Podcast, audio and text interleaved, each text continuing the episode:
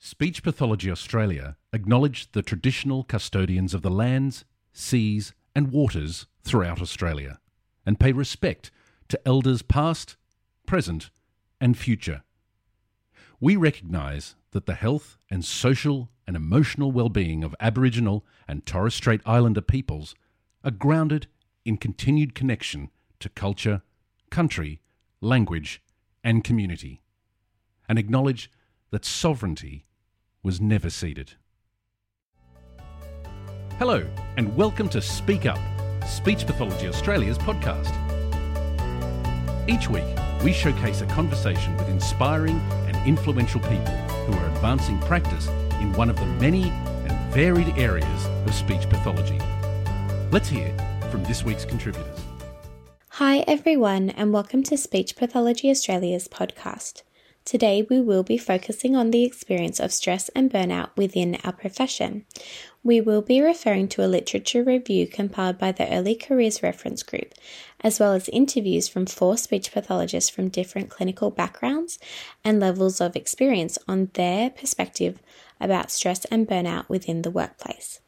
Our aim for today is to equip you with the skills to identify stress and burnout, as well as provide meaningful strategies and evidence-based resources to support you managing this within a busy workplace. The podcast is hosted by four early career speech pathologists working in the E C R G's Personal Wellbeing Group. This group was formed with the motivation to research and report on the experience of new graduate speech pathologists, as well as identify strategies that may be implemented in order to achieve a work-life balance and personal well-being. The group includes Brianna Tuckerman, Vivienne Hui, Davina Lo, and Julie Sax. So, with introductions aside, let's jump into today's topic, burnout. It is important for us to first draw a distinction between the term stress and burnout, as they are often used interchangeably. However, they refer to very different things. Stress can be defined as any short-term change that causes physical, emotional, or psychological strain.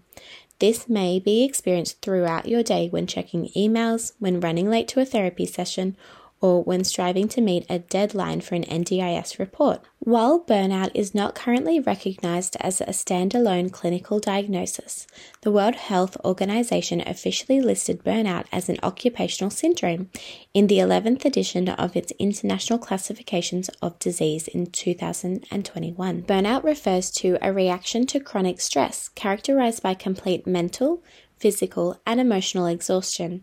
This is a result of long-term stress and may leave you feeling unmotivated, disinterested in previous hobbies, or just feeling hopeless. Not only does burnout impact an individual's mental and physical health, there is also a huge financial impact, as stress-related work absenteeism and pre-absenteeism cost the Australian economy fourteen point eight one billion dollars per year. So as we can see, burnout has a huge impact on the Australian workforce. But what does this mean in the context of speech pathology? And how can we identify and manage stress before it snowballs into burnout? The publishing of this podcast has also been orchestrated to coincide with R U O K Day two thousand twenty-two. We are hoping to shine a light on the prevalence of stress and burnout in the workplace in order to provide access to resources and to encourage meaningful conversations around support for workers. We will also mention some additional resources for supporting well-being and mental health towards the end of this podcast.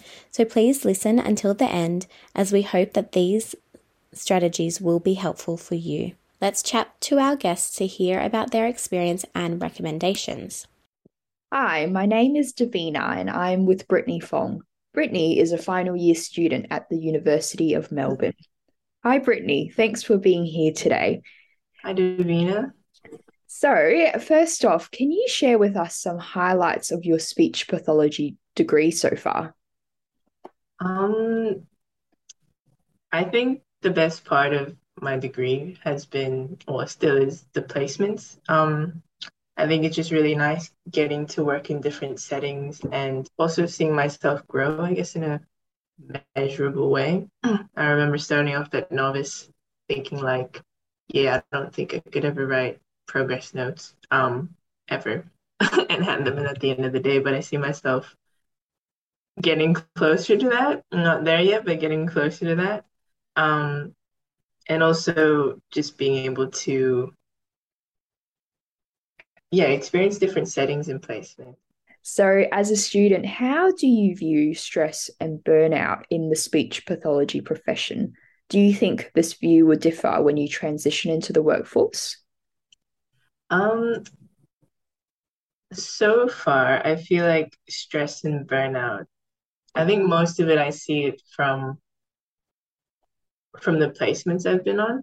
Um, I don't quite remember anything like explicit that lecturers have told me about stress and burnout. They probably have, I just forgotten. But um, I, I'd say the impression that I have are mostly from what I see in placement.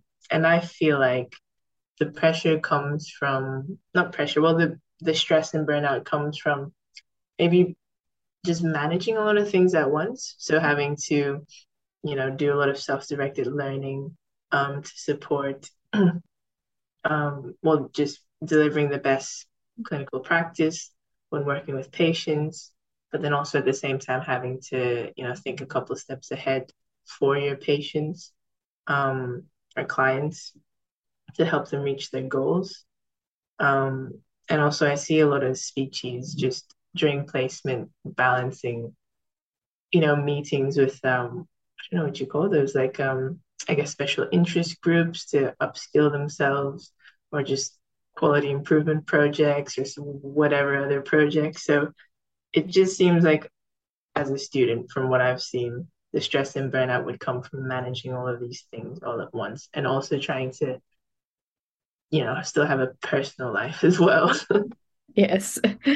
So you've touched on this a, a bit already, but um, have you had any experiences with stress and burnout, or do you know of any stories?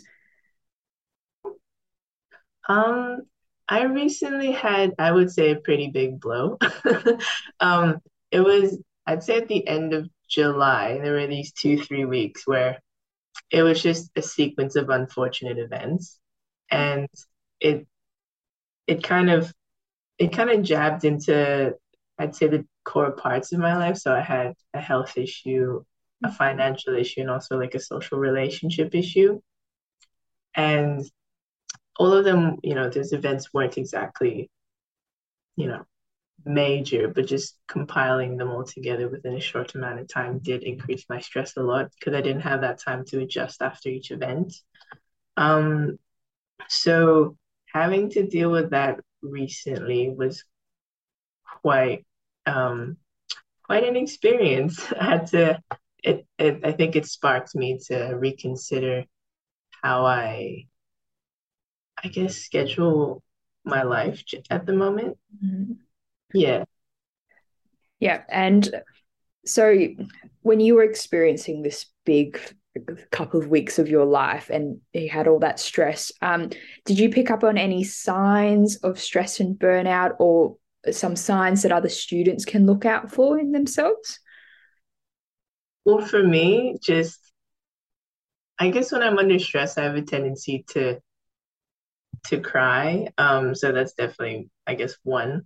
Low motivation to do things, or low motivation to reach out to people, and also just ruminating over the thing that worries me.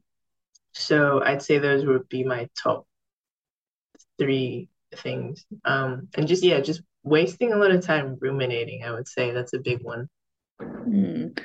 And well, in light of that, so our profession has always talked about how work-life balance is really important to our personal well-being as speechies. And so this should be no different for students as well. So how have you um, maintained a work-life balance throughout your degree? And what are some strategies that students can implement to help reduce those um, signs of stress and hopefully avoid burnout? If I'm honest, I have not been doing a good job maintaining work-life balance, but I think in light of the, I guess, the recent couple of weeks, I've I've been trying to implement some strategies. So, I mean, I'm not going to talk about this in a very prescriptive way, but I'm happy to share what I've been trying to do. Um, So I think the first thing is I want to try and do things for myself a bit more. Um, I I guess this comes from me. I, I really love doing volunteer work. It's been, it's always, I think it's been a part of my life since I was about fifteen. So like for the past ten years, I always like including volunteer work somewhere in uh, in my week.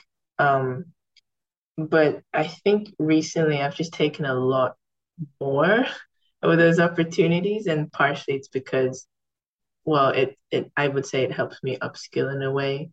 Um, and also I'm just, I, I really, I guess I really enjoy connecting with people from different demographics um, within that volunteer work. Um, but I've noticed that it's becoming a bit of an overcommitment. I'm, I'm taking on a couple of roles, and I guess the strategy that I'm trying to do now is to restart maybe one of my hobbies, um, something that I know that I'm good at. So that would be language learning. I really love language learning, and it comes quite easily to me. And I picked that one because every time I learn a language, I know I feel good about it because I'm good at it. I would say it's a strength of mine. And that's something that I've been trying to incorporate again, just doing just doing it because I want to do it. Um, that's one strategy. Um, another strategy is planning just an outing during the weekend for myself, usually probably just a walk around the park or like a park I've never been to. And this is very much inspired by one of my placement partners um, that I went down to Tassie with. Um, she'd always have a hike planned over the weekend, and it would take the whole day. And then, and that was something that she really liked. So I was thinking that sounds, that sounds really nice. That sounds something, that sounds like a nice thing to do that isn't work related. And it's, um, it gives you, I guess, that cognitive break from just always thinking about academics. So I'm trying to incorporate that into my weekends a little bit more. Something else would be to always plan something social on a Friday night. Um, this was also inspired by my other placement partner who I went down to Tassie with. She, I, I noticed that she always had someone visit her over the weekend. So her weekend would be booked with like hanging out with her family or her friends. And I'm like, that's also another great way of just taking yourself away from academics as well. And I think as an international student, it's kind of tough sometimes to have to be, to plan your social life, because I mean, I'm here without my family. I've always had to be very proactive with maintaining my social life because no one's going to call me out. I have to, I have to, I have to make sure that I have a social life. So sometimes that could fall by the wayside because you're just too tired to plan anything. But I think it's worth putting in that effort to plan at least something social on a Friday night. Um, something to look forward to at the end of the week. And I guess the last strategy would be to um, pay attention to how I work so that I can work productively and that the remaining time I can dedicate to things that I want to do that are that isn't academic or career related. So I guess something that I've realized recently that I thought was quite profound in helping me plan the day was uh, just how my attention fluctuates over the day. So beginning of the day, I notice like when I first wake up, the first hour of the day, uh, hour of the day, I'm quite sharp when it comes to my attention, but only really for, I'd say, admin tasks. So not enough to do like content creation. I'm not there yet because I've just woken up. So I usually dedicate morning hour for admin work. I notice after lunchtime, I have no concentration at all. So like from one to four, I can't do anything productive. So I try to allocate that time for either rest or just going outside, something else other than work. And my attention usually comes back after lunchtime, not lunchtime, dinner time. So I would dedicate that to like more content creation work, so like essay writing or um, stuff like that. So just utilizing, I guess, those observations to my favor and trying to work more productively throughout the week. Yeah, so those are some really practical strategies, and I love how there was that theme of just being really in tune with yourself, mm-hmm. and also the importance of taking some me time and seeking out those social interactions to keep that work-life balance going. Mm-hmm. Um, yeah, so thank you so much for your time today, Brittany. It was lovely chatting with you, and you've given us some incredible insight into um, stress and burnout and keeping a work-life balance as a student. So thank you for all that insight. Well, thank you very much for having me, Davina. Hi, my name is Bree. I'm a speech pathologist working in the private practice area of Sydney.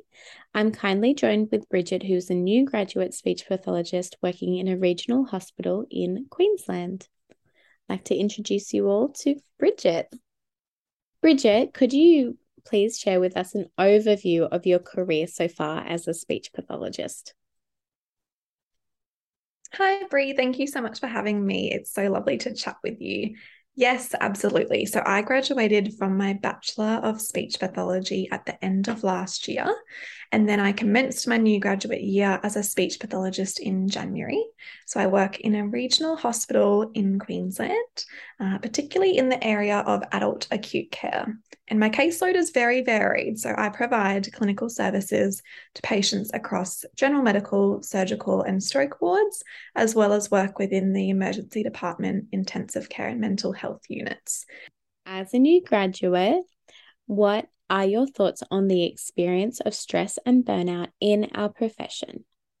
Yeah, so I think that stress and burnout is so widely experienced by clinicians in our profession, whether they are a new graduate or whether they have lots of experience. And I guess I sort of perceive stress as that really inevitable reaction that we will all experience when working. So whether that be in regard to adjusting to a new schedule and routine, such as beginning your career, or just experiencing challenges in the workplace in general that cause you to feel nervous or tense or unsettled. And then I see burnout as being that more sustained or prolonged period of stress where you have that complete exhaustion, and that results in things like detachment and loss of motivation to continue to engage in your work as a professional or in just other general areas of your life. So things that you once enjoyed might not become as enjoyable, as well as feeling that sort of state of constant defeat. So definitely that prolonged stress that, that leads to that burnout. Yeah, and I think that's almost a very common topic across professions. Mm-hmm. It's not exclusive to speech pathologists, but it's definitely mm-hmm. an area which we'd like to shed light on, particularly during this month, because we're also um, promoting R U O K Day. And so, Bridget, yeah. what is your experience of stress as a new graduate who has entered the profession? Yeah, I have definitely experienced uh, stress in the workplace, and I've spoken to lots of other new graduates who sort of share that same reflection. And I think it's really normal to feel stressed, um, particularly in your new grad year, about things like managing your expectations and balancing your clinical and non-clinical tasks when transitioning to full-time work. And I think something that I've struggled with too is managing expectations with regard to the amount of pressure I've put on myself. So uh, something that I guess personally has caused me to feel stressed at times is the pressure as a healthcare worker of being someone who um, works with families and, and patients or clients in a really uh, vulnerable and difficult time in their lives. And whilst that's such a privilege to be part of that journey, it's also a responsibility. And I guess I've personally felt stressed at times about the pressure I put on myself in terms of that, that responsibility.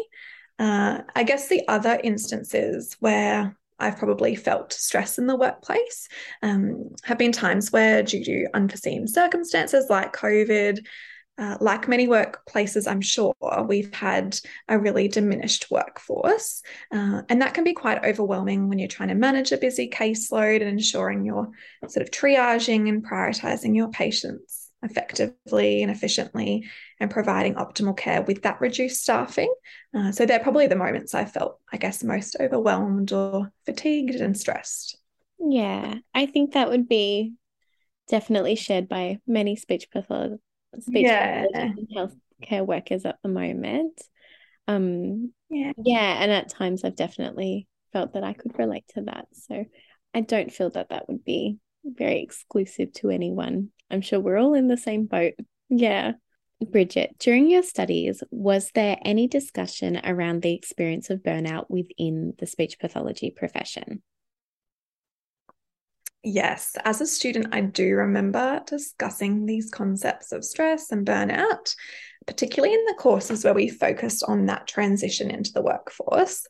I guess I probably was a little bit naive to think that those things wouldn't impact me or be so profound or prevalent within our profession. Uh, I think we learnt some really great information about what stress and burnout, um, what they are, which has, I guess, prepared me to be sort of more cognizant of the signs to look out for. But it is definitely quite different experiencing it sort of firsthand once you start in the workplace. Um, and as much as you can sort of think about what life as a speech pathologist might be like, you can't really predict what you're going to experience or how you're going to feel once you start working. So we definitely did did cover that sort of content in my degree, but I, I do feel like it's completely different once you start working and experience it firsthand. Um, and probably those things that uh, our lecturers mentioned start to come into fruition and make a lot more sense now. Yeah, no, I agree. I think once you're immersed in it, it's very hard to see the forest through the trees and definitely pull yourself mm-hmm. out of a stressful situation. So it leads mm-hmm. us on to a good topic of what you feel new graduates should be aware of when it comes to stress and burnout, and what strategies maybe they could implement to support them. Mm-hmm. Yeah, I think as a new graduate, it's really important to keep in mind just how prevalent stress and burnout is, and not to be afraid to talk about it or ask for assistance if you are feeling those those feelings or those reactions. Um, I think in your new graduate year, it's it's so likely that you'll experience some degree of stress and fatigue, given how much you're learning and, and what a transition it is in terms of adjusting to a new professional role and to a workplace. Um, and it might be really challenging because of how much learning you're doing and, and how overwhelmed you might feel to pick up on those signs of stress or burnout and confuse it with that overwhelming sense of I'm learning so much new. Um, I think it's really important to be aware of your management of your expectations on yourself and being realistic, reasonable, and kind to yourself about these, um, as that's something that can be a really great, significant source of stress for new graduates. Um, And then I feel as though whilst we all experience stress, it is important to be aware of when stress is becoming a really prolonged experience, uh, because that sustained stress can sort of eventuate into burnout. Um, some strategies that might help if you pick up on signs of stress or burnout, or to sort of mitigate these, I would encourage uh, to talk to a colleague or a supervisor, someone you feel comfortable with, and really lean on that professional and peer support around you. Um, and engage in the staff supports available. So I know that will vary depending on the workplace and the context you're in, um, but I know many workplaces have sort of a variety of employee assistance programs or wellbeing supports. Uh, so engaging in those if you think it's something that might help you, or if you don't know about what those supports are, talking to someone to get that information. Um, and also taking some time out for yourself. So focusing on what brings you joy and setting aside time in your day or week to engage in those activities that that bring you joy. Yeah, no, I agree. I think you've answered that question really beautifully and touched on a lot of strat- strategies that clinicians can very readily have access to, and also mm-hmm. what structures are in place to protect us and to make us feel safe when managing a stressful and environment and stressful workplace. So I guess for our listeners at home, they can see that work-life balance is often quite tricky to achieve in our profession, and especially when you're still trying to figure it out or transition fully into the speech pathology field. So I guess, Bridget, what are some strategies that new graduates might be able to implement to support themselves in achieving a better work-life balance? Yeah, it can be really hard to switch off when you leave work and find that balance between your work and, and your personal life. And I've spoken to many new grads who have found that a really challenging aspect of their first year.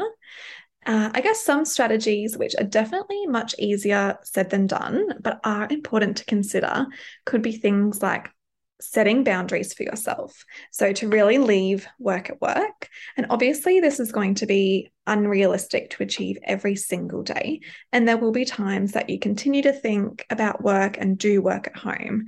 But it is really important to consciously set boundaries, to have some separation between your work and personal life.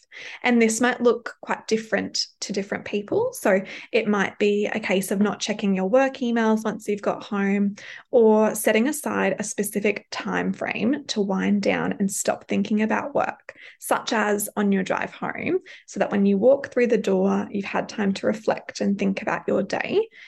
Uh, but really, it's a matter of working out what boundaries work well for you as an individual. Another thing that I found helpful has been ensuring that I debrief or talk to someone if there are challenging, complex, or even just thought-provoking cases or situations that might occur at work. Uh, and this might be with a colleague or a supervisor before I leave. Uh, finding time to have those discussions before the end of the day can be really helpful to try and make a plan moving forward, or find some sort of resolution, uh, so that you're not coming home to continue to think about it. Um, it's also so important to continue to prioritize your health and things that you enjoy outside of work, so that it doesn't become all-consuming. So setting aside time in your day and in your week to do this, and think about how you can fit in all the other activities that you enjoy that fill up your cup, rejuvenate you, or simply just are non-negotiables for enjoying your life. Uh, and with that too, it is so important to take time to rest. Take your leave, book it in advance so you have something to look forward to, and so that you're setting aside time for you. Yeah, I think that's all very powerful, but easily implemented strategies that anyone in our field could definitely implement. And I think for us to reflect on how that will improve our quality of care and our service delivery, I think it's very powerful for us to just make small changes throughout our day that would have a lasting impact on the people that we work mm. with. So I think, yeah, it's definitely a very valuable thing to implement. Maybe not just specifically for new graduates, but people mm. throughout our profession. So I guess, Bridget, that comes to the end of our questions. Thank you so much for taking t- the time out of your day to sit and chat with me. So thank you so much for having me. Hello, this is Julie Sax, and today I'm with Rebecca Reinking. Rebecca is a paediatric speech pathologist working part-time in private practice setting, and also has her own business called Adventures in Speech Pathology, where she creates speech therapy materials to use with children with speech sound disorders. Rebecca has been a speech pathologist for fifteen years and has kindly joined us today to talk about the topic of burnout and stress. A very warm welcome to you, Rebecca. Thank you so much. I'm so passionate about this episode, and just to um, break down some barriers about stress and burnout today. We appreciate you finding the time in your busy work schedule. Thank you for joining us. Uh, Rebecca, it would be great if we could start our chat by asking you to give us uh, a bit of a snapshot about your career in speech pathology so far. Yeah, so I graduated in two thousand seven, and then I feel like every two years I changed speech pathology jobs, and I just did something completely different. So I worked, you know, in a real remote setting, overseas, private practice, N G Os, in the schools. Um, and so it took me about ten, eleven years to figure out what made me happy, you know, in each of those jobs, to right now be working um, in a private health setting, um, seeing the caseload that I'm really passionate about, which is children with speech sound disorders, and then um, really creating some, you know, materials um, through Adventures in Speech Pathology, and, you know, having a social media presence. So it's taken a long journey to get to where I am now, but I'm quite happy with the um, with the mix of what I'm doing at the moment. That's great. It sounds like you found your little niche. Um, If we think about the terms stress and burnout, what do these terms mean to you in the context of speech pathology? Look, I think um, a lot of speech pathologists, we can put stress on ourselves. Um, I know that I do, because we're in this healthcare field and we really want to help people, and we like we like putting our clients first. Um, and I think that sometimes, you know, just that nature that we all have, I think we put a lot of guilt, a lot of burden on top of ourselves that we have to be um, practicing at this like ten out of ten standard where it's just not achievable. So I personally feel like a lot of us experience this stress and burnout. Um, I certainly have. I've got so many stories. And um, I think I've seen a real increase in the last few years, just with the um, with social media being around, and there's this kind of comparison about what are they doing and what am I doing, and what does someone's speech room look like, or, you know, how do they teach something? So I think it's something that's growing in our field and that we really need to um, address and speak openly about, to be honest. Yeah, absolutely. Um, have you noticed any difference in your time as a speech pathologist in the way speechies have viewed these terms stress and burnout throughout the years? So are we hearing these terms being used more frequently now, or do you feel stress and burnout has always been something speech pathologists have spoken about or, or concerned with? Um, look, I feel like we like to think that we know what we're doing, and when you admit that, like, I'm stressed or I'm burnout or I'm not coping, um, I kind of feel like it's hard to admit that, and it's hard to be open about that. I know I am, because I get a lot of um, physical symptoms when I'm stressed. And so for me, it's, I mean, just being on social media and having a presence there, it's just something that I just like to put out there so that people know that they're not alone.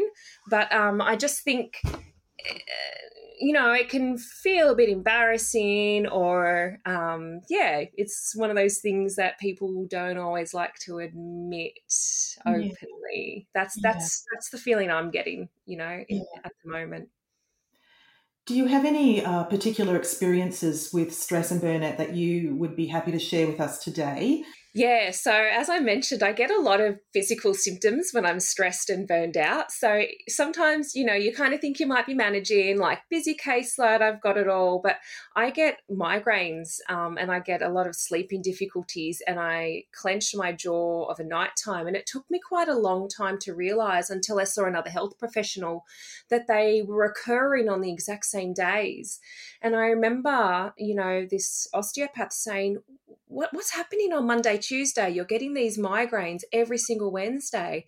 Mm. And I said, oh, I'm at work. And they said, well, you know, do you like your job? And I'm like, I like it, but I've got a really stressful workplace and, and things like that. And he said, look, I think that these are all stress related. So um, now, you know, when I start to get migraines, I really have to stop myself and say, okay, what what's stressful? What's going on? Um, look, I've cried at work. I've uh, I've taken personal leave days for stress, and that was a really, really big thing. I didn't want to admit that, you know, in the past, but I was just like, no, no, no, I deserve to put myself first.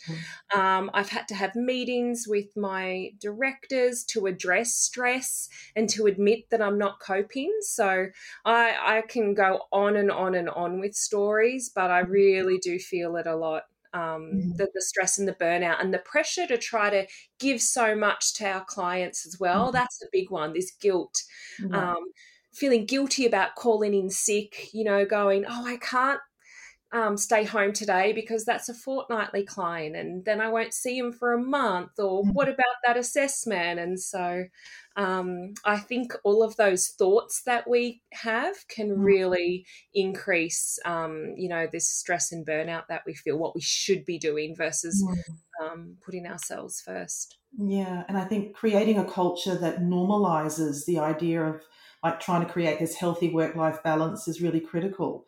Yeah. Um, and it continues because it, it continues to sustain that discussion on this topic and reduces that uncertainty and stigma about what we're feeling. Yeah, definitely. What would be your top recommendations or strategies for speech pathologists to utilise to alleviate stress? Um, one of the most important journeys I've been on in the last eighteen months, because I've just been feeling a lot of stress lately, is I've um, I've actually sought some external support. So I've, you know, had um, seen a psychologist, I've done some counselling, I've even had a life coach. And for me, the life coach was the right fit for me. But just to um, talk about, you know, this stress and this burnout with a professional really, really, really helped me, give me some routines, give me some um, object. objective feedback into into my life and what's going on, um, and just gave me a really new mindset and being okay with saying I'm stressed or I can't handle this or I need help. So mm. that's one thing. The mm. second one, though, I really think you need to address this with your work. Mm.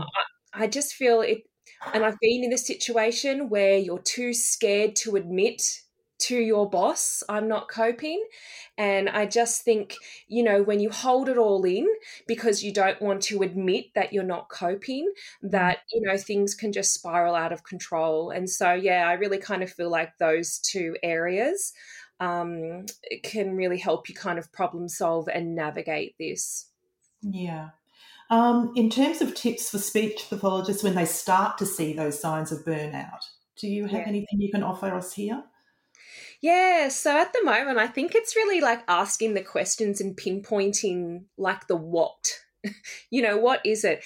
Is it that I'm working too many hours? Is it that I've got too many clients back to back? Is it that um, I get really, really stressed when I see a particular population and I've just got anxiety around that because I don't really know what I'm doing? Is that stress because I'm driving around too much? You know, like what, what is it? Are you underprepared? Is it time management? I think if you can really try to identify a what, um, you can try to put some steps in place to, you know, to problem solve and to to decrease, you know, the the area that's causing you stress. Often, though, it's a lot of those things, right? Like it's not just one thing. But still, I think if you can just really pinpoint the what, and right now um, on my social media, I'm sharing, I know what my what is right now. I'm seeing, you know, eleven clients one day and ten clients another day, and I've identified that. That particular number, that's my um, that's my stress at the moment. Mm. So how can I, you know, how can I address that with my caseload? Mm. So pinpointing, mm. I think, and yeah. being really specific with the um with the stresses. That's valuable information. Mm. Um, having a healthy work-life balance is very important for the reasons that it does help to reduce stress and help to prevent burnout in the workplace. Do you have any advice for speech pathologists on how to maintain a, uh, a healthy work-life balance? Uh, I'm a very bad example of this because I work way too much. Um, but I will say, though, I've started, um, you know, when I get home from work on a Monday, because I see kids for so long, um, I've started literally going for a walk, like a half an hour walk as soon as I've got home. And I've realized that I'm so much happier and better and balanced when I can like get rid of that energy for the day and just, you know, come home refreshed. Mm-hmm. Um, and then another thing I've been doing is, is I've been getting up extra early, like at um five thirty or six o'clock in the morning, and really focusing on me. And it's it's really about, you know, filling your own cup. So mm-hmm. it's just nice, you know, as a parent to wake up before my kids and mm-hmm. you know, do a bit of stretching mm-hmm. if I want to, do a little bit of emails or just have a coffee or something, and not be um uh on the job, I guess, as a parent. Just put in more um putting more emphasis on me. And I think that when I feel like my cup's being filled, I have a bit more of a balance between yeah. um, all the other jobs that I'm juggling. Rebecca, how can workplaces help employees achieve a work-life balance? You know, I really feel strongly that this should be an open discussion that workplaces have, and they have these check-ins with their um, employees. I know my current workplace, you know, about once a term, they ask me, how are you doing? How's your caseload? Can we do anything to help you? And when I do bring up a question or, you know, like a concern, like I think I need to reduce my hours or can we look at this, they actually work with me. Um, I, I just think workplaces, you know, they need to really work together and nurture their staff, because if if the practicing speech pathologists are unhappy, they're stressed, they're burned out, we're not going to do the best for our clients. So I think um, checking in is super important, but also I really would love to hear more positive stories of workplaces being more flexible and kind of getting rid of that notion of, no, you're working from nine thirty to five thirty. You know, I would love to hear. And I have heard some great stories of, like, you know, people get half of a Friday off, or, you know, you can start early and finish early and things like that. So mm-hmm. I think a really open dialogue and like quarterly check-ins, you know, at least um, would be really beneficial to address this. Yes, absolutely. Uh, Rebecca, thank you. It's been wonderful talking to you today about this really important topic. Thank you for your openness in sharing your personal experiences around stress and burnout. Um, you've provided us with some great tools and strategies and lots to think about and reflect on as we move forward with our understanding and management of stress and burnout. Thank thanks. you. And thanks for being part of this conversation. So hello, I'm Davina from the Early Career Re- Reference Group, and I am with Melinda Hull. Melinda is owner of a private practice, Sprightly Online, and has been working since two thousand. Lovely to have you here, Melinda, today, and thank you for chatting with me. Thanks, Davina. You've worked in many different sectors and with a lot of client populations. So what is your perception of stress and burnout in the speech pathology profession? And has the conversation around these topics changed throughout the years? The landscape of speech pathology has changed. I don't think I heard much about burnout. We did do a topic of stress in uni and that sort of thing on our last day almost, um, but it really, I don't think I heard it talked about much. Um, I think I came more aware of it in my personal life when I stayed home for all those years. Um, I personally just pushed myself too far with everything. I've just got such a driven nature. Someone's described me as driven, and I was surprised to hear that word and went, nope, I am. I'm very driven. I've just got big goals and I've got lots that I want to achieve in life. And so I just cram everything in. So when I said that, like, the landscape of speech pathology has changed, in the beginning when I started working, everything was government work. You really didn't have much private practice. And I've listened to the podcast on Speak Up before, and they were saying that back then, you know, it was around seventy-five percent government work, twenty-five percent private practice. Then you introduce N D I S into the picture, and now it's the opposite way around. seventy-five percent is private practice and twenty-five percent is government. And I think that's where I'm starting to hear this topic of burnout a whole lot more, especially in listening to just things my friends might say, colleagues who are speechies too. Um, you know, private practice, the clients that I saw when I returned to private practice, I was like, oh my gosh, I've never seen such high, hard clients before. And I was thinking, is it me? Did I just forget how to do my job because I'd been out of the field for ages? And then I went, no, it actually is just we deal with very complex clients. They've got big needs. And so that can create burnout. You've got a lot of um, knowledge and skills you've got to pull into for demanding clients. Also in private practice, you now have to have billable hours. You know, you've got to make money so that you can actually function. So I think that leads to, you know, how many clients do you have to see a day and all those sorts of requirements that are put on you maybe by that practice in order to do that, which is needed, but it just creates that greater presence of burnout. Yeah, I'm hearing it more and more as I go, but that could be because I'm more aware of it too and my own experiences. So you've touched on some of your personal experiences with stress and burnout. And what does it feel like to be burnt out?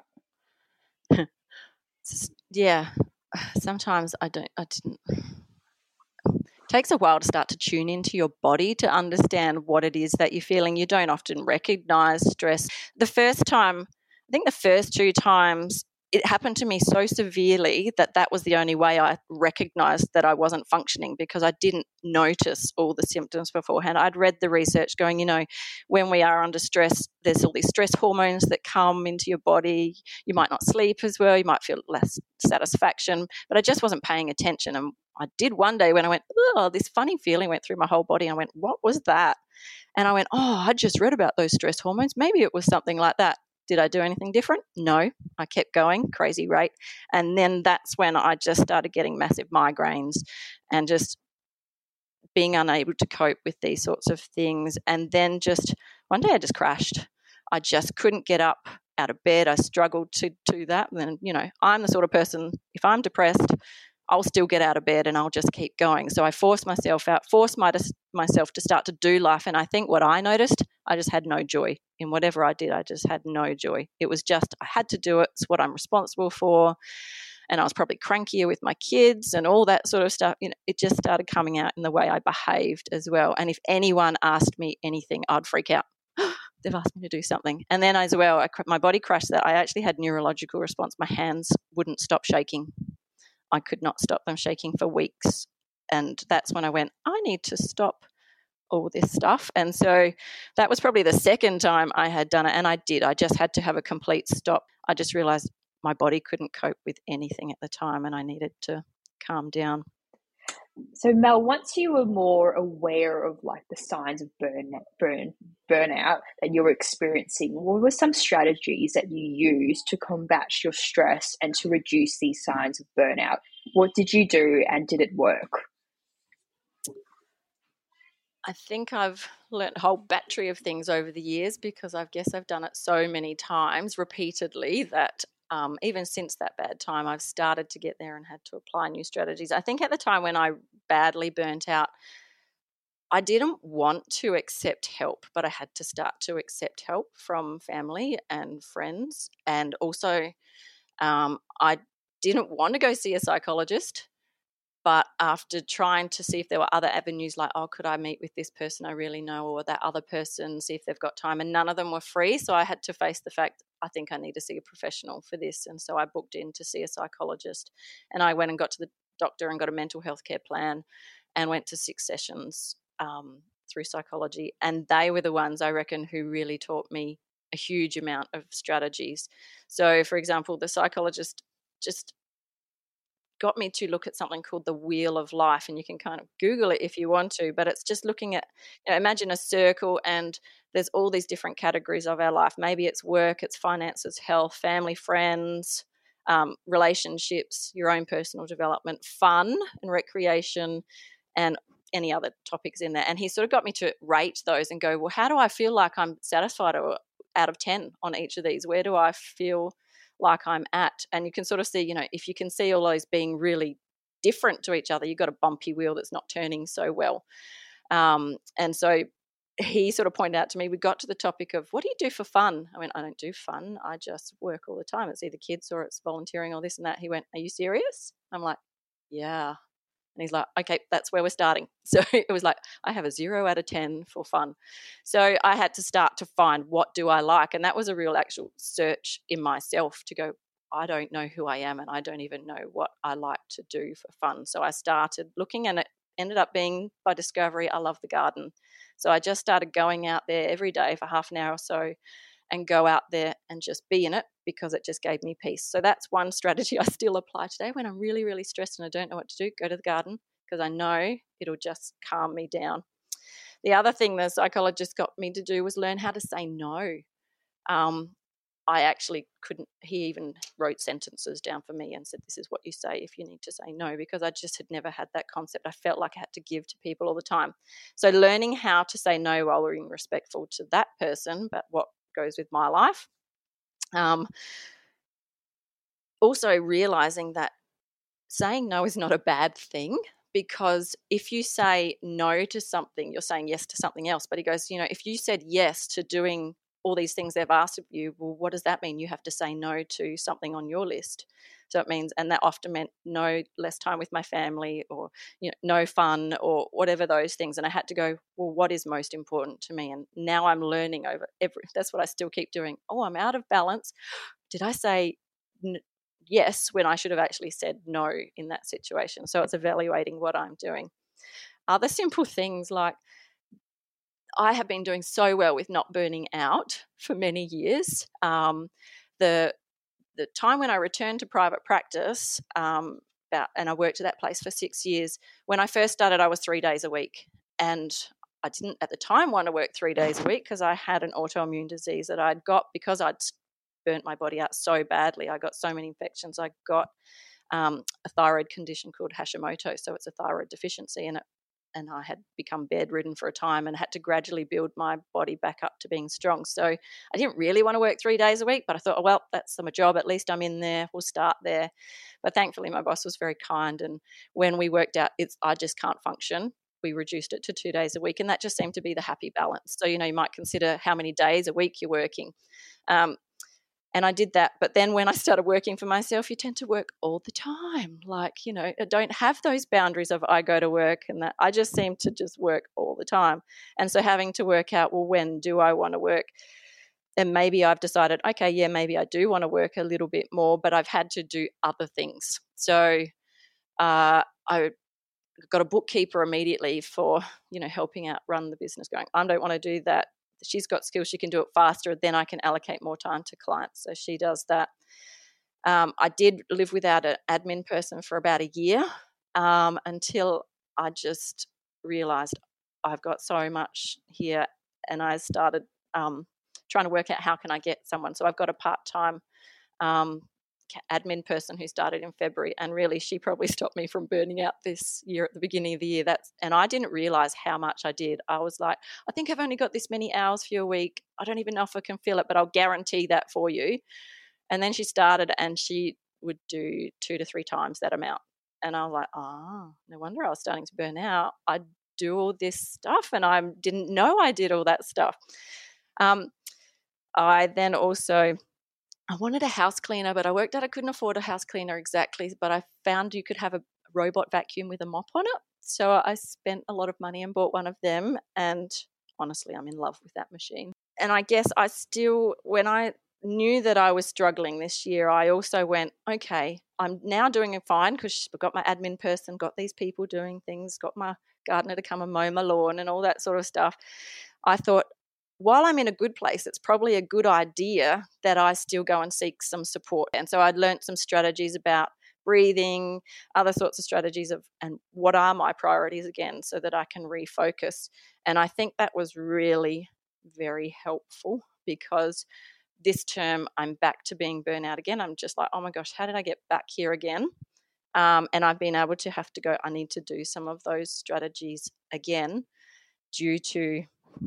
or a combination of my admin person being away, which is wonderful for her because it's finally we get to go overseas and she gets to go see family, then taking on probably a couple more clients. And then I have a student one day a week for six weeks. And while I love doing all that sort of stuff, I went, oh, yeah, maybe I did take on too much stuff. Um, and then we've had a tragic situation in our lives. That's probably the thing that's tipped me over. You can't control what happens in your life sometimes. So, you know, the tragic death of someone close to our family, and that just that's the thing that tips you over the edge. It's sort of like I, I've come to realise at the moment I can't control all this situation. Mostly I have contributed to it by putting too much on my plate, but I can't help that something else like that has happened. So now I'm in a hole, but I've stopped digging. Let's stop digging myself in further. Why don't I now start to try and create my ladder to get out of this hole? So again, seeking support, spending time in the garden going, I just need some de-stress time. And instead of choosing my long to-do list going, no, I know that's going to stress me out more, I need to put in something that's much more beneficial, such as on the weekend we went, no, that's it. We're just going to take tea down to my parents' house and we get to see them because we hadn't seen them for a few weeks to a month. And I went, I knew that that would fulfill me more than completing my to-do list. And so I'm just having to stop myself again and go, these are the most important things. And I think that's what everyone needs to try and, you know, do. What is most important to me, and where will I receive the best, I guess, health response for my body and mind to help me at that time. The other thing I have done is just try to really be thoughtful about exercise, going jogging two or three times a week, and um, eating much better, because I noticed that if I don't, I'll just eat lots of rubbish and then feel worse for it. So I've been really trying to put my priorities on those things. So it's really, it's a whole of life. Then you have to start thinking of that wheel of life, really. How do I create a balanced area in each of those um, categories? Yeah. Well, I think your point, Melinda, about learning how to say no was very resounding. Just from speaking with other colleagues in the profession, I feel like speech is a very generous people in nature. So it's often very hard for us to say no, and we all do need a reminder that that is an option to say no. So what are your top tips on how speechies can maintain a work-life balance and how workplaces can encourage this balance? Each year, I started listening to professional development and personal development because my husband's in business and has been, and he always gets me to listen to these business podcasts, and they all talk about the beginning of the year, you know, look at the wheel of life and actually rate how you're going. So I, I would suggest that all of us as speechies and people should maybe at least have a check-in at least once a year with ourselves and go, am I satisfied? How do I feel about each of those categories? And you can easily find something like that on the web.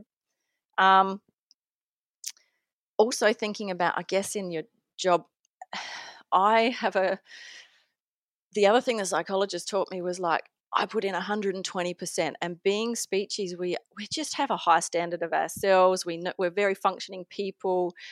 We give and give and give and give and give, but maybe we didn't need to put in that much detail because the client themselves would have achieved their goals, or the business we work for would have still been satisfied if we put in eighty percent of what we you know, put in. You know, you can sometimes put in a, a smaller amount of time and effort into something and yet achieve just as much. It, yeah, the, psycho, the psychologist would say, okay, sit there and say, okay, I've got this much time, so half an hour, I need to bang it out instead of spending two hours on that task trying to touch it up to get it perfect. Maybe we just need to go, okay, I've got this much time. It's still going to be good what I've given, but this is as much time as I've got. So stick to your time limits. I've started even doing things like, because I write way too much detail in my case notes, and I'm really got a goal of it needs to be briefer. So some, I'll set a timer and go, oh, drats, I didn't make it today. But sometimes I've met it and like, woohoo, you know, just to try and increase efficiency where it can be brought in. Um, I think even just talking to your boss, like I started to realise when I was at my other place that I worked for, she can't read my mind. Why? I'll be like, why doesn't she know I'm under so much stress? And then I'm like, she can't read my mind. No one can read my mind. So I started being very clever about how I ran my caseload. You know, just think, okay, what are the most important things I need to achieve in the time that I'm here at work? And I would prioritise those. And if there were bigger things like, you know, N D I S, you've got so many reports to write all the time, um, I would then keep a list of those and then present it to my boss and go, oh, this is now what I have on my plate. I'm not sure how to actually achieve this. What do you suggest? And then she would present to me options like, okay, do we need to cancel clients and use that as report writing time versus face-to-face, or do you want to work extra, or, you know, try and come up with other options. I think it's like keep the communication lines open with your clients, with what are those, what you can and what you can't do, with your boss, what you can and can't do, and then maybe talk to them about strategies of how can we do this better. The other thing, you know, I've had to start to say, I get, you know, referrals for people and I can't see them and I feel really guilty that I can't see them or when I'm letting them down or all that sort of thing. Um, but I've had to just go, I can give you this and but I can't give you this. So maybe I can give you telepractice, but I can't see you in person due to the timetabling. And someone's gone, awesome, great, at least I'll be seeing someone until I can get somewhere face-to-face. Or I've put people in blocks of therapy and gone, I need, because I have many children who have childhood apraxia of speech on my caseload. And so the research is that they need to do blocks, and that can get hard to manage sometimes. But I'll just go, okay, they've got their block then. Then if a new person wants to see me, you can see me for this much time at, on these weeks because that's when I have a gap. And people are often like, excellent, I get to see someone because there's such long waiting lists, even if I'm a temporary person. Yeah, and I agree. It's important to communicate with not just your employer, but also the people that you're working with and also your clients to make sure that those expectations are clear and that everyone's on the same page. Mm. Well, thank you so much, Belinda, for sharing all of your insights and knowledge with me today. It's been really interesting to hear about how the conversation around stress and burnout has changed over the years, and um, it's been really insightful to be able to get strategies from you on how to combat stress and what we need to look out for with burnout. So um, thank you so much for your time today, and it was lovely speaking with you. Thanks for having me. Now that we've heard from our guest, let's jump into a summary of the key points.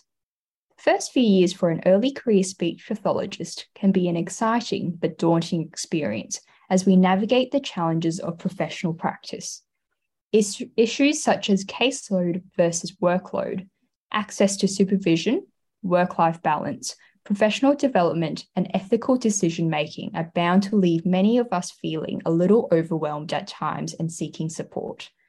As early career speech pathologists, our reserve of personal resources are often limited in managing these new job-related demands. In this early career stage, when early career speech, speech pathologists are in the process of developing their personal coping resources in the workplace, they often find that job demands outstrip job resources, leading to stress, burnout, and an unhealthy work-life balance. Balancing our professional and personal life can be challenging, but it's essential. If job stress goes unaddressed, workplaces can pay the price of reduced work productivity and performance amongst their employees. This has the added potential to detract from the quality of care of our clients. Burnout syndrome is a well-defined condition, and in the initial stages, individuals may feel emotional and physiological stress and increasing job-related disillusionment. The majority of early career speech pathologists started this career with a purpose to help others. However, at ground level, we are hearing common themes about stress, burnout, and reduced work-life balance. As Speech Pathology Australia Early Career Reference Group representatives, our role is to voice these issues with the intention to break down barriers about stress and burnout, so that early career speech pathologists can effectively navigate the challenges of work-life balance and remain steadfast in their purpose. In planning this task, it has been important for us to obtain a holistic view of the factors that impact wellbeing in our professional lives across different levels of professional experience. In doing so, we have identified four common themes that characterise the perceptions and experiences of speech pathologists, both early and mid-career, that impact on wellbeing in the workplace. These being workplace factors, personal expectations, open dialogue and the normalisation of not coping, and finally workplace wellness and regular wellness check-ins. Our speechy interviewees described how the landscape of speech pathology has changed with the introduction of N D I S. We are seeing more early career speech pathologists working in private practice organisations. Whilst private practice has come a long way in the, fa- in the last few years in supporting early career speech pathologists, what we are hearing is significant variability across organisations specific to fair and reasonable K P Is or billable hours, flexibility in the workplace, allocated daily administration time, and appropriate caseload numbers for early career speech pathologists to manage. There was also reference to personal expectations. We tend to put a lot of expectation on ourselves, not just as early career speech pathologists, but throughout our speech pathology career. In our early career years, we tend to feel like we need to know everything, when in fact, that's simply not possible. Then further down the career track, we are still hearing of speech pathologists navigating these high, high expectations, sometimes personally instigated, to be working at a ten out of ten every day with added pressure to be giving our all to our clients, no matter how we are feeling. Practicing at this level is just not sustainable. A common response was the need for open dialogue and normalisation around not coping. There appears to be a level of shame or embarrassment associated with admitting to others that we are feeling stressed, burnt out, or not coping. We are worried what others might think. We like to think we are capable humans professionally and personally one hundred percent of the time, which is a thought pattern that is not achievable on a day in and day out basis. Normalising and prioritising conversations about personal wellbeing in the workplace creates a culture of open dialogue, where as early career speech pathologists, we can feel comfortable to reach out for help. It was also per- perceived as beneficial to have regular workplace wellness check-ins. Supporting wellbeing sends a strong message to early career speech pathologists that they are valued and important to the organisation. This is part of running a successful business that attracts and retains talented individuals. Wellbeing check-ins support early help-seeking behaviour. Check-ins are about support and collaboration and should remove barriers around feelings of embarrassment or shame. So what can be done to best manage our personal wellbeing in the workplace and our work-life balance? We turn to our panel of interviewees for advice, and this is what they suggest. In terms of student tips, our student Brittany suggested work, study productively. Our attention fluctuates over the day, so plan your study, your admin and assignments accordingly. Also plan social events outside of uni that support relaxation, other life goals and friendships. Our new grad speech pathologist, Bridget, um, suggested talk with your colleagues about your concerns. And again, play, plan enjoyable time with friends away from work and ensure you organise holiday leave in advance. Our experienced speechies, Rebecca and Melinda, suggested the following tips. The importance of practising self-care and listening to your body's cues around stress and burnout. Schedule me time each day and ask yourself the what question. What is causing my stress? And pinpoint issues to address. Also, reach out to your workplace for assistance, advocate and plan for regular check-ins with your employer, and reach out for personal, professional support and guidance if needed. They also suggested the importance of setting boundaries with others and with yourself in terms of sometimes we need to say no in order to keep a balance across personal and professional life, and that's okay. Um, along with negotiating work hours or days to suit your lifestyle, nurturing yourself from the point of view of eating well, exercising regularly, and having a social life. And lastly, using a life planner or a work planner, or both, to create routines, time management, and priorities in personal and professional life. We would firstly like to extend a big thank you to Melinda Hull, Rebecca Reinking, Bridget Forrester and Brittany Fong again for their time and for sharing their experiences, strategies and insights on personal wellbeing. If you would like to look at more resources related to burnout, personal wellbeing and improving your work-life balance, there are some great resources available. Speech Pathology Australia has collaborated with Lifeline and they've created the Accidental Counsellor Plus course. The third module in the series is about self-care, managing stress and avoiding burnout.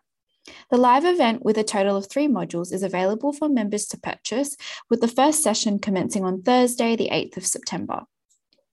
Speech Pathology Australia also has a few other modules available on the Learning Hub, such as Why Your Mental Health is an Ethical Issue, Supervision for Professional Wellbeing, and Recognising and Managing Stress, which are also helpful for learning more about overall personal wellness, why managing stress and wellbeing as a professional clinician are important, strategies around how to manage these, and where to seek help and supervision if needed.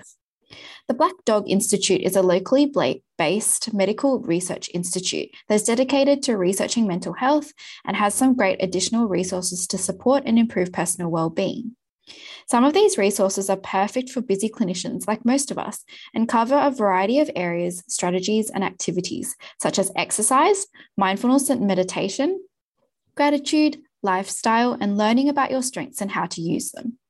Our group will also be publishing an article in an upcoming edition of the Speak Out magazine this year to explore personal wellbeing further, with more tips and strategies to help you balance overall wellbeing, so please keep your eye out for this.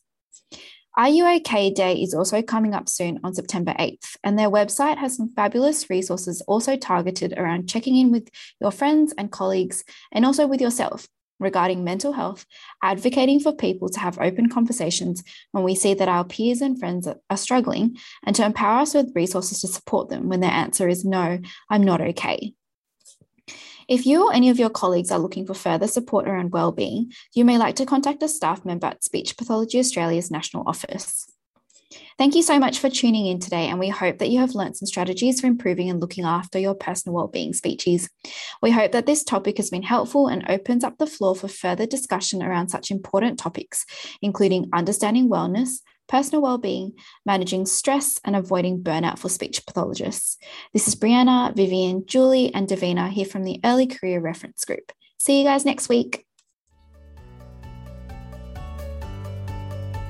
We hope you enjoyed this week's conversation. Be sure to subscribe to the podcast where all good podcasts are found, and make sure you share it with your colleagues. You can also visit us at speech pathology australia dot org dot a u. Thanks for tuning in, and bye for now.